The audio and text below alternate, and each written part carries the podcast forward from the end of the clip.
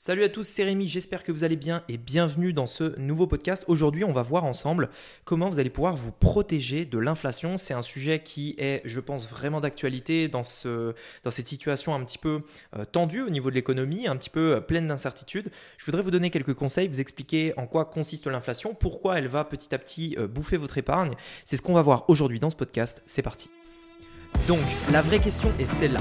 Comment des entrepreneurs comme vous et moi qui ne trichent pas et ne prennent pas de capital risque, qui dépensent l'argent de leur propre poche, comment vendons-nous nos produits, nos services et les choses dans lesquelles nous croyons dans le monde entier tout en restant profitables? Telle est la question et ces podcasts vous donneront la réponse. Je m'appelle Rémi Jupy et bienvenue dans Business Secrets. L'inflation, en fait, c'est simplement quand on constate que les prix, de manière générale, vont augmenter. Généralement, c'est à l'échelle d'un pays, c'est-à-dire qu'on voit euh, qu'en France, il y a de l'inflation, etc. Et l'inflation, on la calcule généralement en pourcentage, c'est-à-dire, bah tiens, cette année, les prix en moyenne ont augmenté de 2%, ont augmenté de 3%, etc.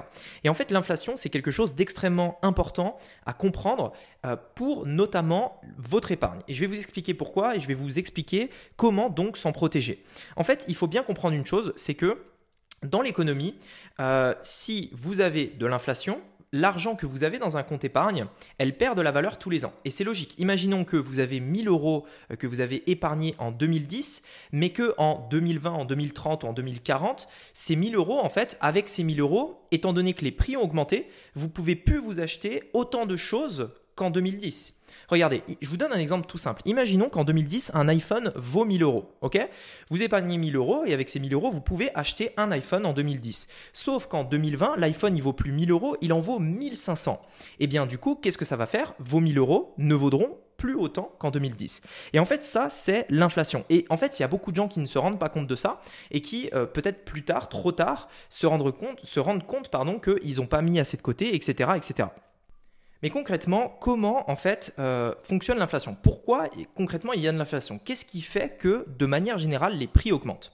Alors il y a un principe de base en économie qui est euh, que forcément, vous savez, il y a l'offre et la demande. L'offre, généralement, hein, pour simplifier, ça va être les entreprises qui vont vendre quelque chose, et la demande, ben, généralement, c'est les particuliers. Ça peut aussi être les entreprises, mais bref, c'est les personnes qui vont acheter.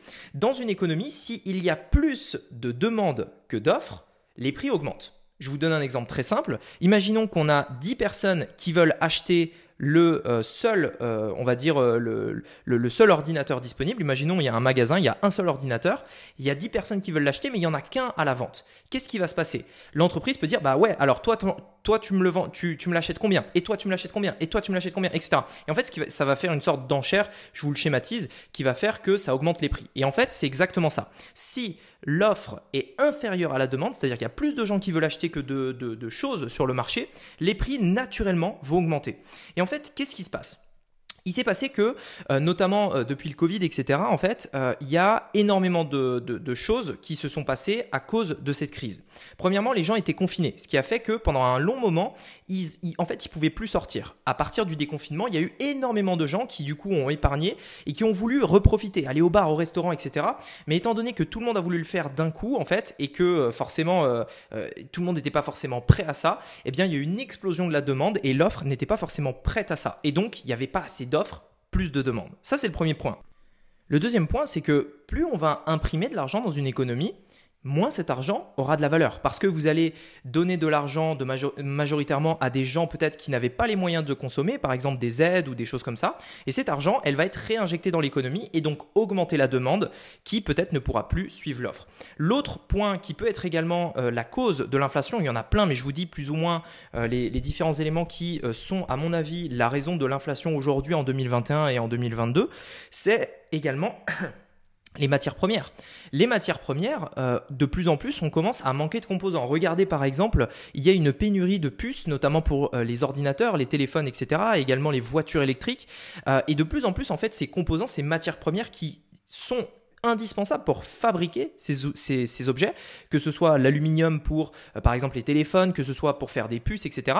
Eh bien, en fait, il y a tellement de demandes aujourd'hui par rapport aux ordinateurs, aux voitures électriques, tout ça se développe, que forcément, euh, en fait, les, euh, les matières premières ont du mal à suivre. Et on le voit, euh, comme je vous le disais, il y a une pénurie au niveau des puces. C'est pour ça que, par exemple, euh, vous allez avoir des retards sur un certain nombre de véhicules, sur des objets, etc. Par exemple, pour ma part, euh, j'ai acheté un, iPhone 13 Pro là en, 2021. Eh bien, j'ai eu, j'ai mis un mois avant de le recevoir parce que tout simplement, il n'y avait plus de stock. Et forcément, on est dans, un, dans une situation, vous l'avez compris, où il y a énormément de demandes, trop de gens veulent euh, les produits, mais en fait, les, usines en face, les entreprises ne sont pas dans la capacité de produire ça, et donc ça euh, crée de l'inflation. Et donc vous avez compris que forcément, euh, il y a de l'inflation. Ça veut dire que, en fait, régulièrement, tous les mois, tous les ans, enfin bref, votre argent que vous avez dans un compte, eh bien, perd de la valeur.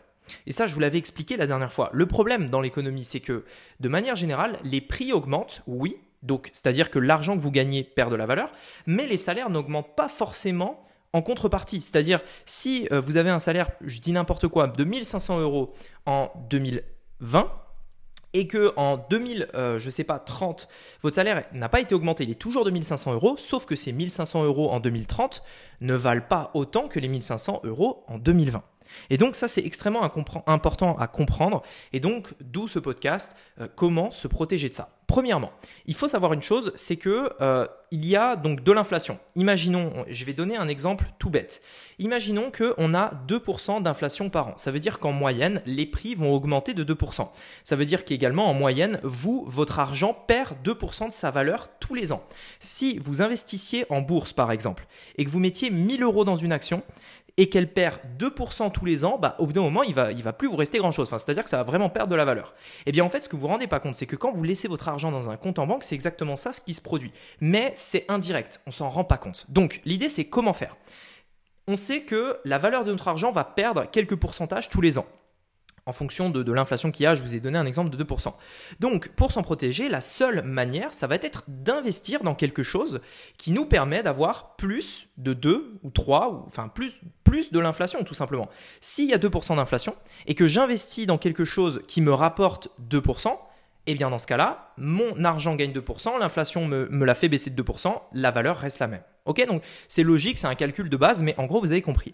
Maintenant, dans l'investissement, qu'est-ce qu'on peut faire? On peut faire de l'immobilier. L'immobilier, c'est une très très bonne manière d'investir son argent pour se protéger de l'inflation parce que le marché immobilier, généralement, lui aussi va augmenter lorsque il y a de l'inflation. Regardez, euh, généralement, et d'ailleurs ça a été le cas pendant le Covid, l'immobilier a explosé, les prix de l'immobilier ont explosé. Après, bien entendu, il y a des petits, euh, des petits domaines dans lesquels, enfin des, petites villes, des petits écosystèmes, j'ai envie de dire, dans lesquels l'immobilier varie pas trop, euh, mais de manière générale, quand il y a de l'inflation, euh, en fait, enfin, de manière générale, le marché immobilier euh, évolue à la hausse et euh, ça vous permettra de vous protéger de l'inflation. Investir son argent dans l'immobilier. La deuxième chose, ça va être la bourse. Et la bourse, je vais de plus en plus vous en parler parce que je pense que c'est essentiel, mais le fait d'investir son argent dans la bourse fait que vous pouvez capitaliser sur ça.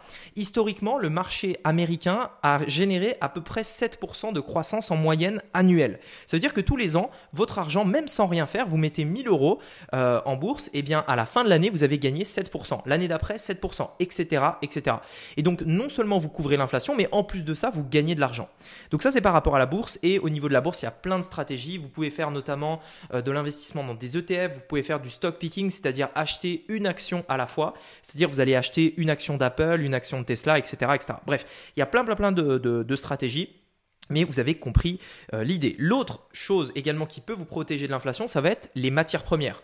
On le sait, euh, de plus en plus les matières premières deviennent rares, euh, notamment parce que, enfin notamment certaines matières premières, pas toutes, hein, mais certaines, notamment bah, parce que, en fait, il y a énormément de, demandes et forcément euh, les métaux utiles à la création des puces, utiles à la création des appareils informatiques, des batteries pour les voitures électriques, etc. La, demande va exploser dans les prochaines années et forcément on va puiser dans ces ressources naturelles pour fabriquer ces trucs-là. Et forcément étant donné que c'est des ressources limitées qui sont rares, eh bien quand c'est rare, forcément, moins il y en a, plus ça coûte cher. Et donc c'est quelque chose qui va monter. Ça veut dire que si vous investissez par exemple, hein, je dis n'importe quoi, mais dans des matières premières aujourd'hui, et que ben en fait leur demande augmente, mais que forcément leur quantité n'évolue pas parce que c'est un nombre fini, eh bien il y a de fortes chances que ça évolue, que ça vous fasse gagner de l'argent et que ça vous protège donc euh, de l'inflation. Et pour finir, il y a, alors là encore une fois, c'est assez risqué, donc n'investissez pas tout, mais il y a par exemple les cryptos, euh, les crypto-monnaies qui sont plus ou moins considérés un peu comme euh, une protection contre l'inflation et contre euh, la baisse. Euh, pourquoi? Parce que il y a énormément de gens qui commencent à investir dans les crypto-monnaies, beaucoup de gens qui commencent à, à s'y intéresser. Et étant donné que c'est quelque chose de nouveau, etc., eh bien il y a énormément d'argent qui va dessus et on voit. Alors il y a beaucoup de volatilité, donc moi je vous conseille pas de tout investir, mais vraiment 1 à 5% max de votre capital, tout en sachant que vous êtes prêt à le perdre. Enfin vous êtes prêt à perdre cet argent que vous avez investi. mais mais voilà ça peut avoir du sens euh, d'ici les 5 à 10 prochaines années, euh, justement que les cryptos évoluent et euh, donc qu'elles vous permettent de vous protéger de l'inflation qui arrive tout simplement et qui de toute façon constant. Voilà, j'espère que ce podcast vous aura plu. J'espère que peut-être si vous aviez jamais vraiment entendu parler de, ces principes, que l'inflation c'est bah, du coup quelque chose qui est plus clair pour vous, que vous compreniez à quel point c'est important. Sur ce, je vous dis à demain pour un prochain podcast. C'était Rémi, à bientôt. Ciao